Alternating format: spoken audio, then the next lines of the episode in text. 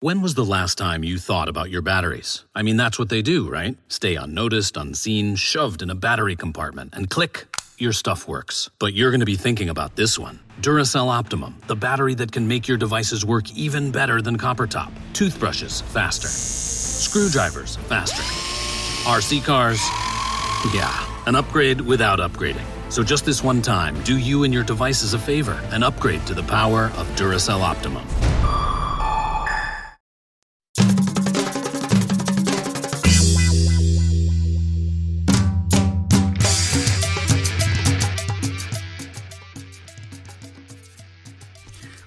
Buenos días, buenas tardes o buenas noches, depende a qué hora me estén escuchando. Este es su amigo el Chilango Explorador. Les traigo a la venta la promoción, el podcast de novedad. Mire, se va a llevar el podcast el día de hoy acerca de un tema muy interesante. Hoy vamos a hablar en nuestra amada sección de comida de un platillo muy tradicional. La comida mexicana, como introducción, les quiero mencionar que es un patrimonio de la humanidad.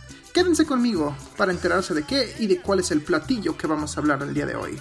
Esto es La Fritanga Podcast, donde se cocinan los temas más interesantes. No se despeguen.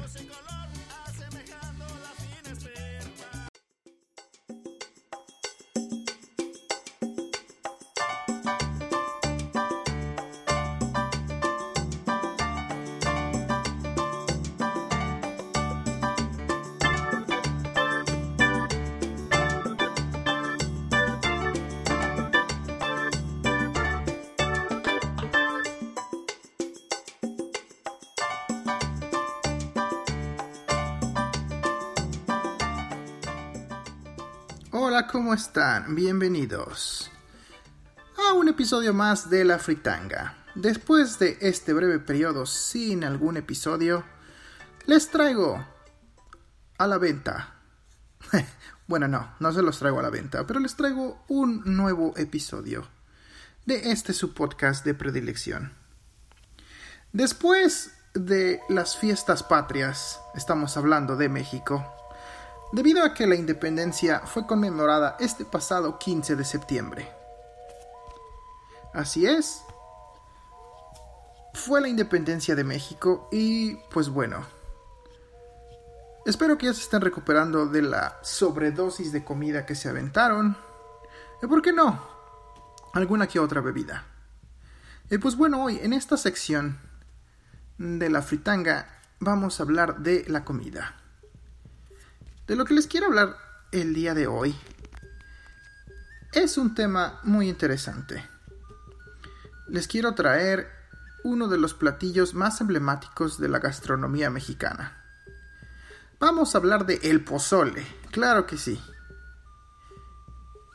Y como les mencionaba, la gastronomía mexicana es considerada patrimonio de la humanidad ya que se ha establecido desde hace más de 200 años, incluso más, mucho antes de la conquista, mucho antes del mencionado descubrimiento de América. La cocina mexicana es preparada con ingredientes endémicos de la región. Por endémico me refiero a que son nativos de la región. Incluso se han convertido hoy mundialmente famosos y conservan esa esencia 100% mexicana o prehispánica. Muchos de, estos, muchos de estos artículos y productos conservan aún su nombre en náhuatl, lengua que se hablaba en la región. Un dato muy interesante y curioso que quiero agregar es el náhuatl fungía como un idioma universal, no era un idioma realmente oficial del imperio azteca, pero debido a su gran variedad de lenguas en toda la república, el náhuatl fungía como lo es ahora, digámoslo, en inglés. Para muchas personas nos es más cómodo comunicarnos a través de este lenguaje para tener una comunicación más universal. El náhuatl, por tanto, fungía de la misma forma como para hacerlo más estándar, por así decirlo. Y pues como les mencionaba, muchos, muchos productos conservan estos nombres, como el tomate de, el tomate de tomatl, el aguacate de aguacatl, entre muchos otros.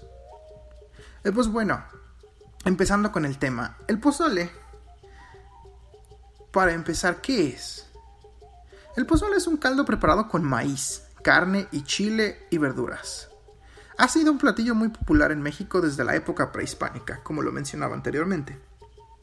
Su nombre de origen náhuatl significa espuma, literal, porque se prepara con granos de un maíz especial llamado cacahuacintle, de su origen prehispánico cacahuacintl, que quiere decir maíz en forma de cacahuate, o esta forma cónica, muchas veces que, presentan estas mazorcas de este maíz específico, es de un grano más grande y suave.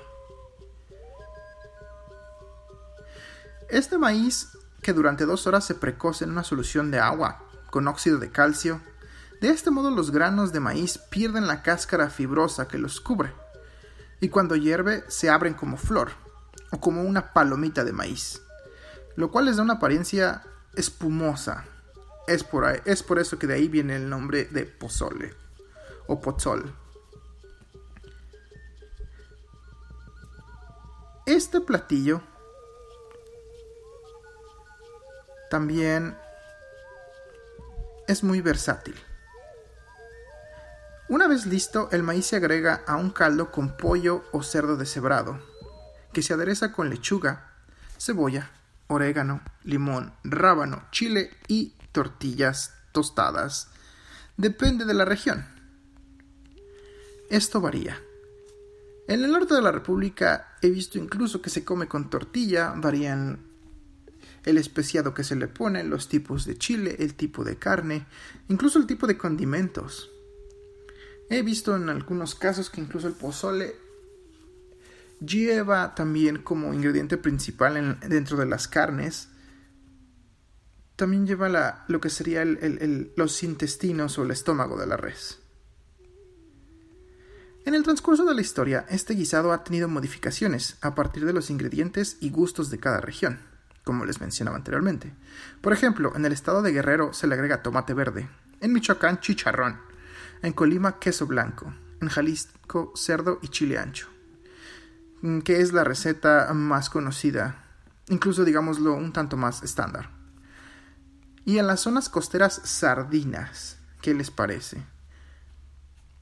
Pero en un inicio la carne que se agregaba era humana. La ofrenda gastronómica era otorgada al dios de la primavera, en una plegaria por las buenas cosechas. Fray Bernardino de Sahagún relata en una historia general de las cosas de la Nueva España que durante las ceremonias en honor al dios Xipetotec, en español se traduciría como Nuestro Señor destollado, al emperador Moctezuma se le servía un enorme plato de pozole coronado con el muslo de un prisionero sacrificado. ¡Ay no más! Total barbarie. Bernal Díaz del Castillo, en su obra histórica verdadera de, la, verdadera de la Nueva España, Historia verdadera de la Nueva España, relata por su parte. Se cuenta que Moctezuma come carne humana, pero yo nunca lo he visto. Pues no, pues estaba aventando un buen pozolazo, no se daban cuenta. En algunas recetas de cocina, recabadas por los frailes españoles después de la conquista, se manifiesta que restos del cuerpo se cocían con maíz, otras versiones señalan que el hervido en el pozole no era carne humana, sino de xoloscuincle, o sea, de perro. ¿Ven? Desde ahí atraemos la tradición de hacer los tacos de perro. Una raza de perro, el xoloscuincle, era domesticado y criado para el consumo humano. ¿Cómo la ven? En el libro Sabor que Somos, coeditado por el Consejo Nacional para la Cultura y las Artes, se cuenta que en marzo de 1530 Luego de vencer a los indígenas, el conquistador español Nuño Beltrán de Guzmán entró a Tonalá, Jalisco, donde fue recibido por la cacica Itzuapigi Zamponcintli y sus cortesanos con danzas y un suculento pozolazo. ¡Ay no más! Dicen que acercándose don Nuño Beltrán de Guzmán a la olla pozolera, vio que en el maíz había restos humanos inconfundibles por lo que Iracundo echó mano a la espada y quebró de un tajo la olla de arriba abajo. Conminando a la reina y los tonaltecos a ya no comer carne humana. Otro uso que el pozole tuvo en tiempos antiguos fue que, contrario a como sucede hoy, era un alimento servido más en los funerales que en los festejos. En fin, más allá de los mitos y leyendas, sin duda hoy es un delicioso platillo que se sirve en las fiestas porque se puede preparar en grandes cantidades y es parte de la cocina tradicional mexicana, considerada, como les había dicho anteriormente, patrimonio inmaterial de la humanidad. ¿Cómo la ven? ¿Les gustaría que más adelante nos aventáramos la receta de un buen pozole? Claro, el moderno. El prehispánico va a estar un poco un poco cañón prepararlo. Espero que les haya gustado esta sección. Les vamos a traer más pláticas y charlas gastronómicas. No se olviden, me pueden seguir a través de Facebook. Mi contacto en Facebook es arroba la fritanga podcast. Ahí me pueden mandar comentarios, sugerencias o simplemente me pueden decir que les deje un saludo en el podcast de la siguiente semana o la siguiente emisión. También me pueden contactar a través de Twitter en arroba un chilango explora. Estoy actualizando mis redes sociales constantemente. También me pueden mandar un mail a unchilangoexplorador.gmail.com Ahí podemos estar en contacto. No no se pierdan la, la siguiente emisión. Estamos a través de Spotify. También estamos a través de Apple Podcast. También nos pueden encontrar a través de iHeartRadio. Y por supuesto mi plataforma principal que es Spreaker.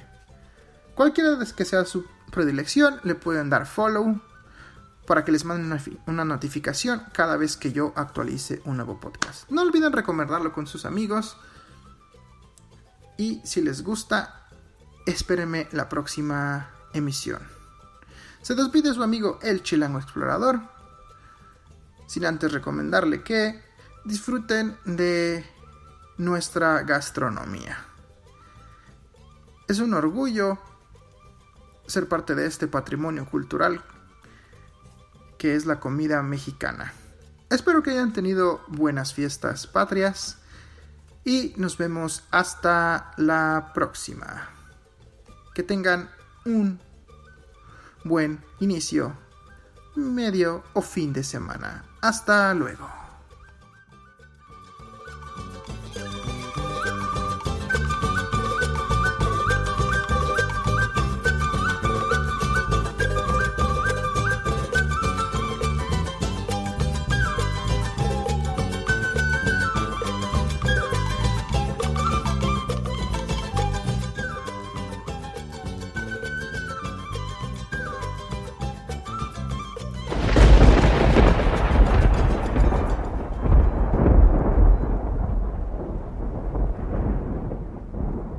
When was the last time you thought about your batteries? I mean, that's what they do, right? Stay unnoticed, unseen, shoved in a battery compartment, and click, your stuff works. But you're going to be thinking about this one Duracell Optimum, the battery that can make your devices work even better than copper top. Toothbrushes, faster. Screwdrivers, faster.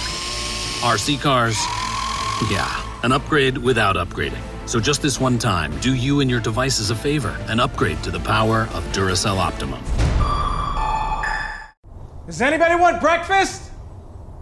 Guys, let's go.